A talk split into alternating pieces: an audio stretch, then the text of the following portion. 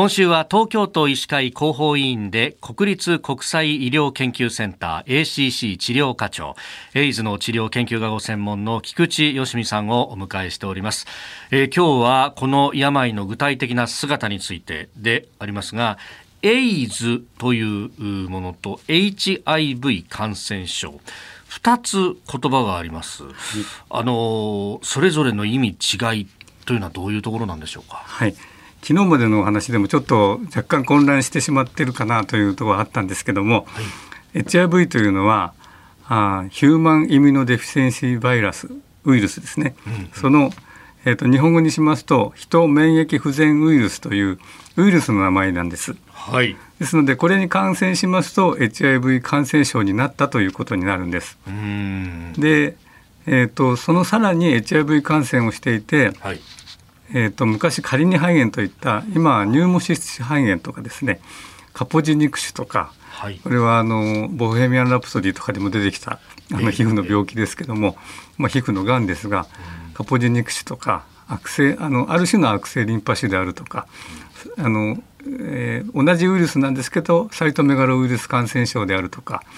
あと結核とかですね、はい、そういったものを合併すると HIV にそういったものを合併するとエイズを発症したということになるんです。で厚生労働省の診断基準では23の疾患があるんですけども、はい、今日それをお話ししているとちょっとあの日が暮れてしまうので朝のうちには終わりませんので あのそういう、あの日和見感染とか特定のことを起こすと HIV 感染からエイズ発症になるというふうに覚えていただきたいと思います。うん。そうすると HIV には感染しているけれどもそれが何かこう具体的な不具合として出てこない状態のそうですね。ですからこれはあのこの症状が出たら HIV だということはできないのでわ、え。え、からないのでだから検査をしましょうというお話につながっていくわけでありまして、あの一応自分もずっとこの病気を見てますけどこの人が HIV かどうかをあの見て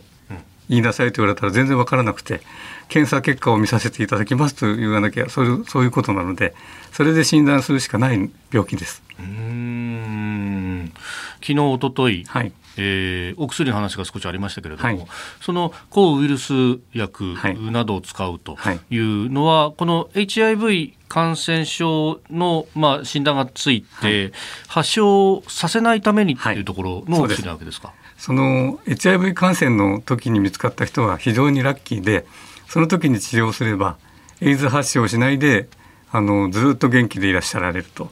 あの年に4回だけでいいですっていうあの道に乗れるんです。ですのでどんどん早く検査をしてほしいというふうに思っています。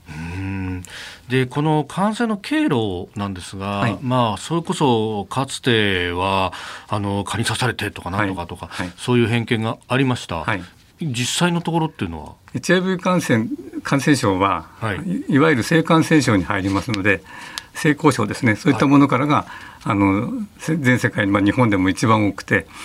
で日本ではあのかなり少ないんですけどもあの血液媒介感染でもありますからあのいわゆる輸血で輸血や血液製剤でうつってしまった方それからあと母子感染というのが大きなあの感染ルートにはなっています。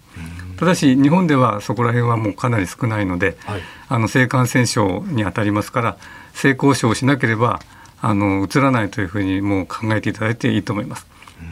あと血液が混じるようなものにはウイルスが存在する可能性がありますので、はい、そういったことであの血液が普段入らないものに触れても心配がないということなので唾液であるとか涙であるとか、汗であるとかそういったものの中にはウイルスは含まれていません。うん。そうするとね、あの食べ物だとかでなんとかとか、はい、あるいはこうつり革手すりお風呂プール、はい。はい、トイレの便座、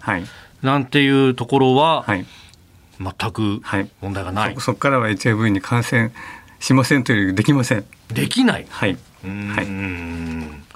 えー、今週は国立国際医療研究センター ACC 治療課長菊池芳美さんにエイズ HIV 感染症について、まあ、今どうなっているのかというところを伺っております。先生明日もよろしくお願いします、はい、よろしくお願いします